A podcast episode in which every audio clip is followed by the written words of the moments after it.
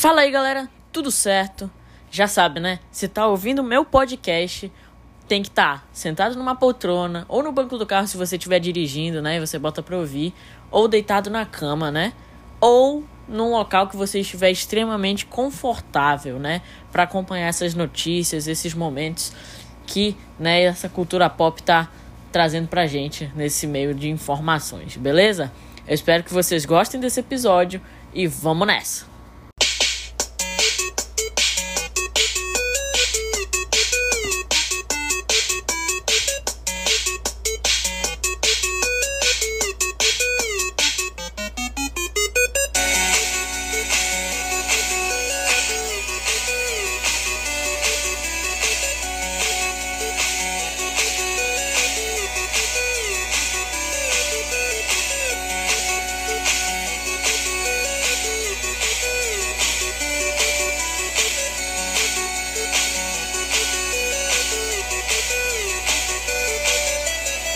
Fala aí galera, tudo certo? Aqui quem vos fala é o João e hoje vamos retomar, né? Vamos dar continuidade aos nossos trabalhos e nada mais, nada menos, né?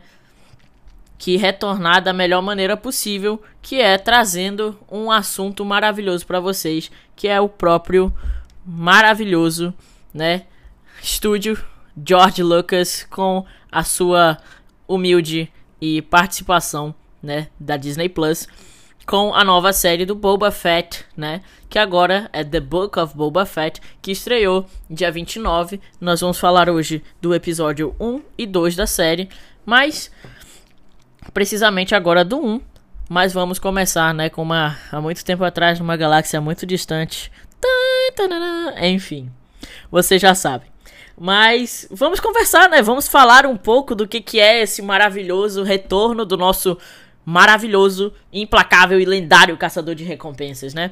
O nosso lendário caçador de recompensas Boba Fett retornou a sua primeira aparição após muito tempo, foi na série do Mandaloriano, onde ele estava atrás da sua armadura e até ajudou o nosso querido Mando, né, a conseguir né, os seus objetivos, né, como ajudar o Baby Yoda e ou Grogu, né, para quem conhece e tentar né, ajudar também com relação ao Motherfucker McGirion, né? Que é o vilão da série do Mandaloriano, né?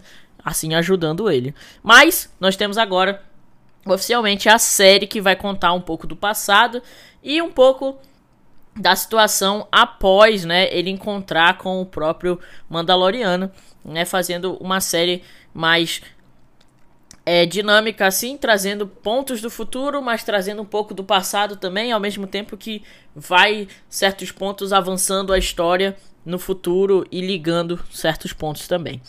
Mas vamos começar, né, falando do retorno desse lendário caçador de recompensas que é o Boba Fett, que é um dos melhores personagens e mais populares personagens da saga Star Wars, né, dos livros, filmes e até séries em si como a gente viu, o Boba Fett é um personagem extremamente implacável no seu combate, ele é um personagem extremamente forte de personalidade também, muito ágil em certos momentos, muito bom de porrada também, né? Um ótimo e experiente usufruidor de utilização de armas de fogo, tá?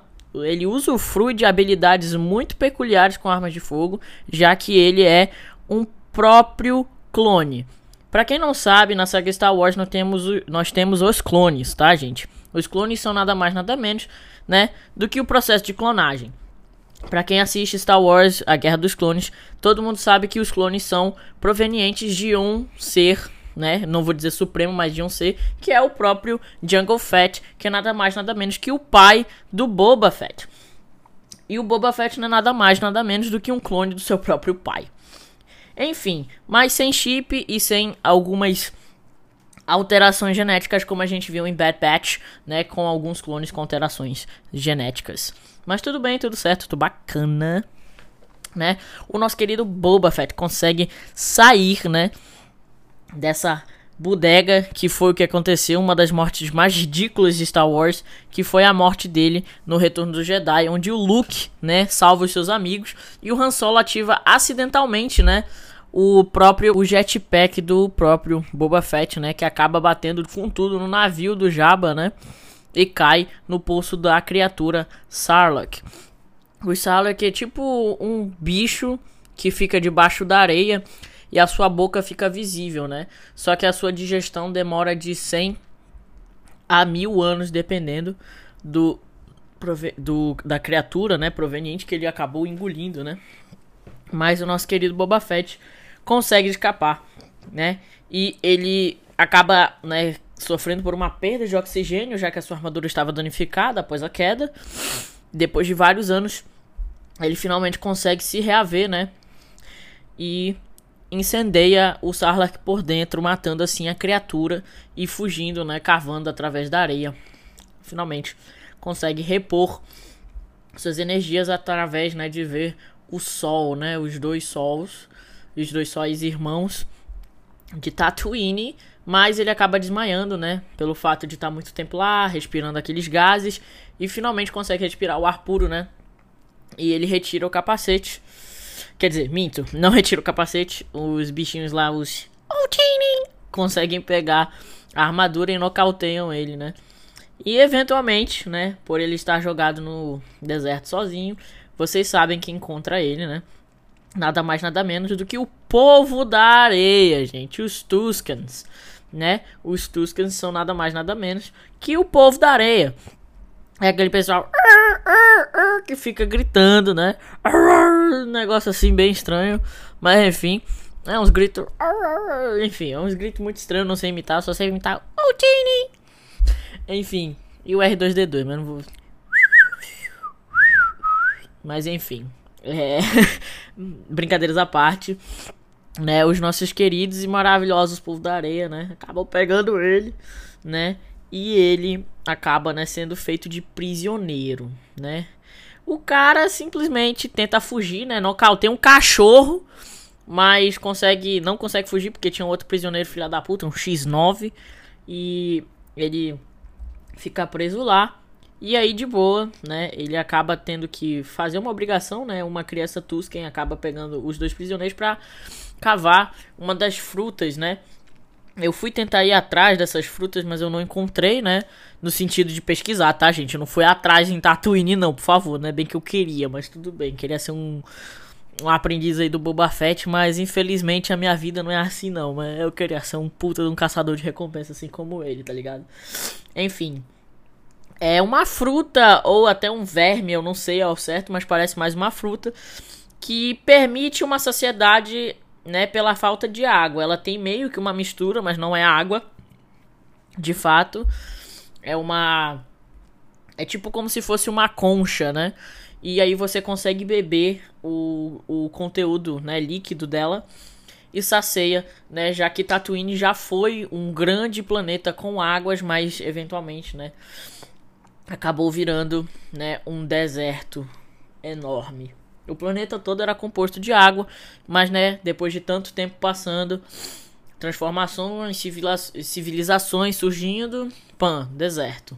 Mas enfim, ele acaba encontrando, né? A criança até tenta dar uma porrada no Boba Fett com um dos bastões, mas ele fala: "Não, eu tô com sede, eu vou tomar esse aqui". Ele: "Ah, a criança tá de boa, não sei o que". E um outro prisioneiro acaba meio que encontrando uma certa como é que eu posso dizer? Um certo bicho, né? Uma certa parte de um bicho. E até onde eu pensei, achei que fosse a criatura dos poços de Jabba, né? A criatura do poço do Jabba. Que é aquele grandão que o Luke acabou até matando, né? Com um portão fechando na cabeça do bicho. Mas, eventualmente, né? É, não era, porque eu lembrei, né, que ela havia morrido, a criatura. E aí, tudo certo, tudo bacana. Para quem sabe e viu Bad Batch, né? Inclusive, os integrantes acabam, né, por. É, trazendo a criatura pro próprio Jabba, né? Pra botar lá dentro do, do seu calabouço, né? Enfim. É nesse calabouço, né, que eventualmente ela começou a crescer e acabou morrendo no combate contra o Luke, né? Mas voltando para a série do Boba Fett, a gente vê, né, essa criatura acaba matando o outro prisioneiro, né, uma, é um Logra, Logra ou Logra, né, para quem sabe? É, de acordo com o que eu pesquisei, é muito familiar o Logra. Ele é uma criatura que fica debaixo da areia. E ele meio que tem seis, né? Seis membros, né? Três de cada lado. Ele pode ficar tanto bípede quanto quadrúpede, né? Se ele quiser.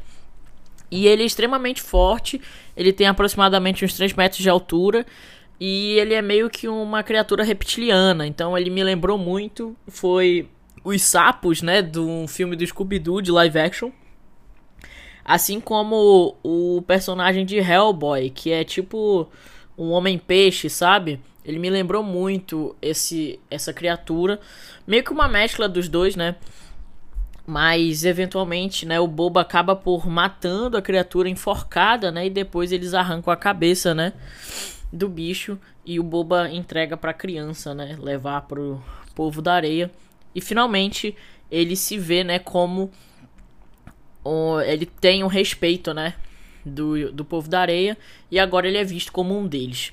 Mas voltando, né, agora pro futuro, né, isso daí se passou enquanto ele estava numa cápsula de regeneração, que a gente viu inclusive nos próprios filmes da saga do Star Wars, onde o é, acho que é um dos últimos filmes em que a gente tem a parte da neve e a parte da floresta, né?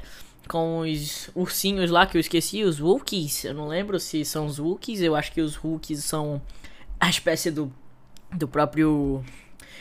É, do Chewbacca, né? Mas enfim, é uns bichinhos ursinho pequenininho, muito engraçado, né? Que eles achavam até que o C3PO era o líder deles, né? E tal. Mas a gente vê, né? Que nessa parte em si, a gente tem, né? O a cápsula de regeneração, né? Que o Luke sofreu o ataque daquele abominável Homem das Neves, né? E ele vai para essa cápsula, só que de uma forma diferente, né? Do Buba é uma minúscula, né, para caber ele, enquanto a do Luke era enorme. Ele, ele ficava com um espaço gigantesco, né, dentro da própria cápsula. Mas enfim, né, o esse é um paralelo muito bacana.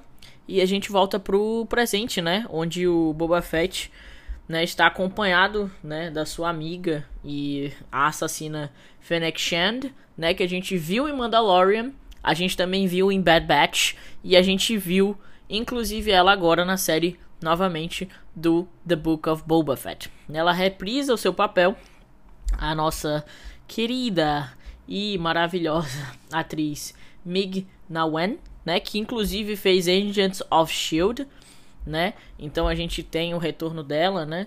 Sendo meio que uma guarda-costas do Boba Fett, a primeira nesse caso, a guarda-costas primária. Inclusive temos o retorno também dos porcos, né? Que a gente tinha no negócio do Jabba. E finalmente, né, no final de Mandaloriano, a gente acaba vendo que o Boba Fett matou o primo do Jabba e tomou o local dele, né?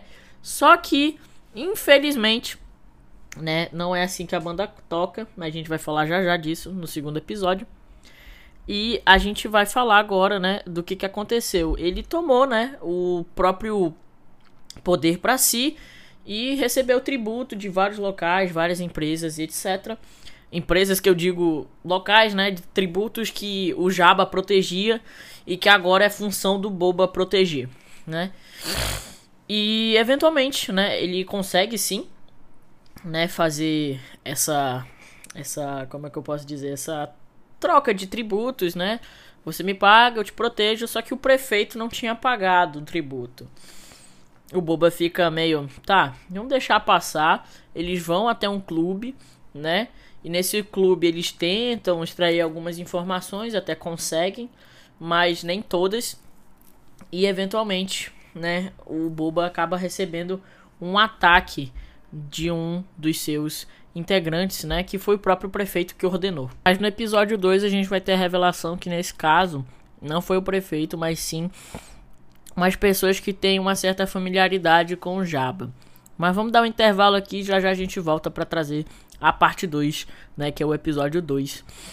Agora um último detalhe, né, pra gente terminar esse episódio, que é justamente o quesito da roupa branca do Boba Fett né, que significa um recomeço, né? Tipo o ano novo, que a gente se veste de branco, né? E eventualmente traz aquele recomeço, aquela transformação, que é um quesito muito bacana que se explora no segundo episódio e a gente já já vai falar sobre ele, tá bom? Um beijo, um abraço, fiquem com Deus e vamos juntos nessa trip, né, dessa galáxia maluca. Valeu, galera, é nós.